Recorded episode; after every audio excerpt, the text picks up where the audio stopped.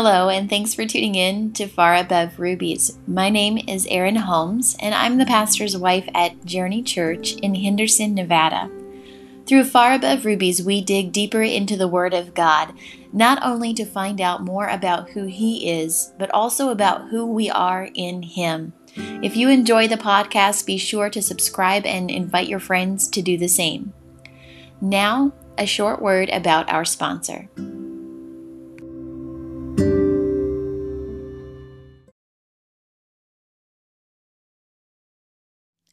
Hello, and thank you for tuning in to Far Above Rubies today. I'm so very glad that each of you are here. Today, as we are continuing our walk through the Life of Jesus series, we're taking a look at his meeting with Nicodemus, and we're going to read the passage of John chapter 3, verses 1 through 8 together right now.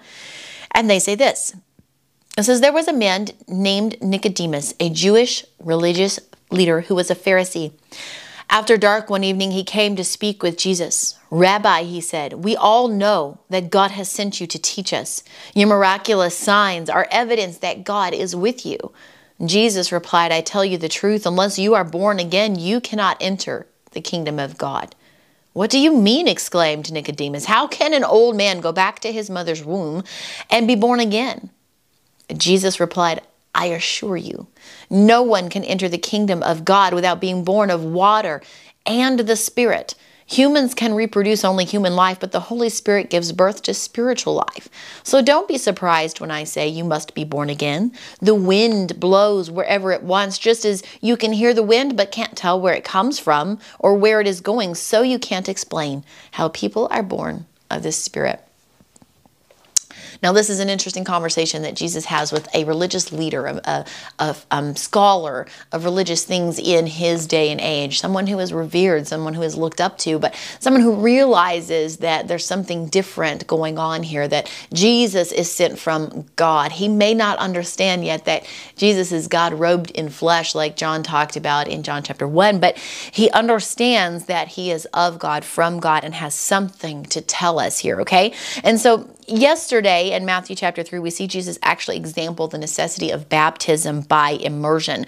And today, he's clear as day, sharing with us all the absolute necessity of being born again or receiving the Holy Spirit uh, and experiencing new life through that encounter. The Holy Spirit had not yet been poured out when Jesus was having this conversation with Nicodemus. Um, John chapter 14, Jesus begins to elaborate more about the outpouring of the Holy Spirit, or the Holy Spirit that is to come. And he says in John chapter 14, he says, The Comforter, which is the Holy Spirit, whom the Father will send in my name. Then he says, I will not leave you comfortless. I will come to you. So he says the Holy Spirit is the comforter. And then he says, I will not leave you comfortless. Don't worry. I will come to you. He's implying here that his spirit is indeed the Holy Spirit. John chapter 7 and verse 39 said, says, Up to that time, the Spirit had not been given since Jesus had not yet been glorified or ascended into heaven. So, what is that connection? If Jesus and the Holy Spirit are not one and the same, why does it matter if Jesus has not yet been glorified for the Holy Spirit to be poured out? Jesus is teaching Nicodemus that unless we are born of the Spirit, unless we go from walking with Jesus to having Jesus come to live inside of us, which he compares, by the way, to the blowing of the wind, we cannot enter or even see the kingdom of heaven. I want to say that again. He says, unless we receive the Holy Spirit, unless we are born again by the Holy Spirit, not just knowing the Holy Spirit, walking alongside the Holy Spirit, loving the Holy Spirit, talking to the Holy Spirit, but receiving the Holy Spirit. The Bible says, Jesus said, we cannot enter or even see the kingdom of heaven. So, what does that look like, receiving the Holy Spirit?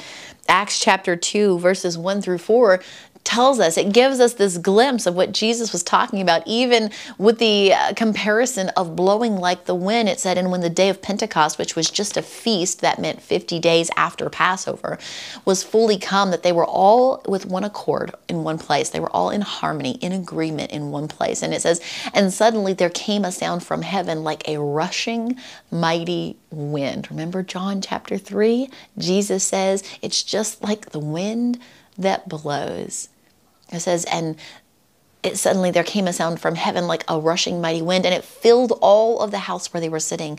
And they began to speak in other tongues or heavenly languages or prayer languages, whatever label you want to put on it, as the Spirit, as the Spirit gave them the ability to do so.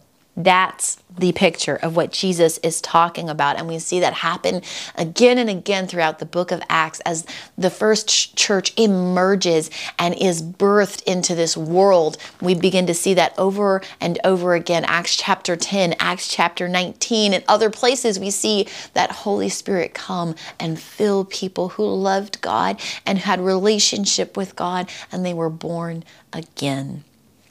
What a beautiful conversation we see take place between Jesus and Nicodemus that maybe even Nicodemus could not possibly fully understand in that moment since the Holy Spirit had not yet been poured out because Jesus had not yet been glorified. But Jesus is having this conversation for the benefit of everyone who is to come afterwards, that we may know, unless we are born of water and of spirit, we cannot enter or even see the kingdom of heaven. Go and read John chapter 3, verses 1 through 8. And if you feel up to it, keep on reading. It's a great chapter. If no one's told you lately, you are loved and you are cherished and you are valuable. You have beautiful and tremendous worth, my sweet friend, and that worth is far above rubies. Thank you for being here with me today, and I will see you all again tomorrow. God bless you.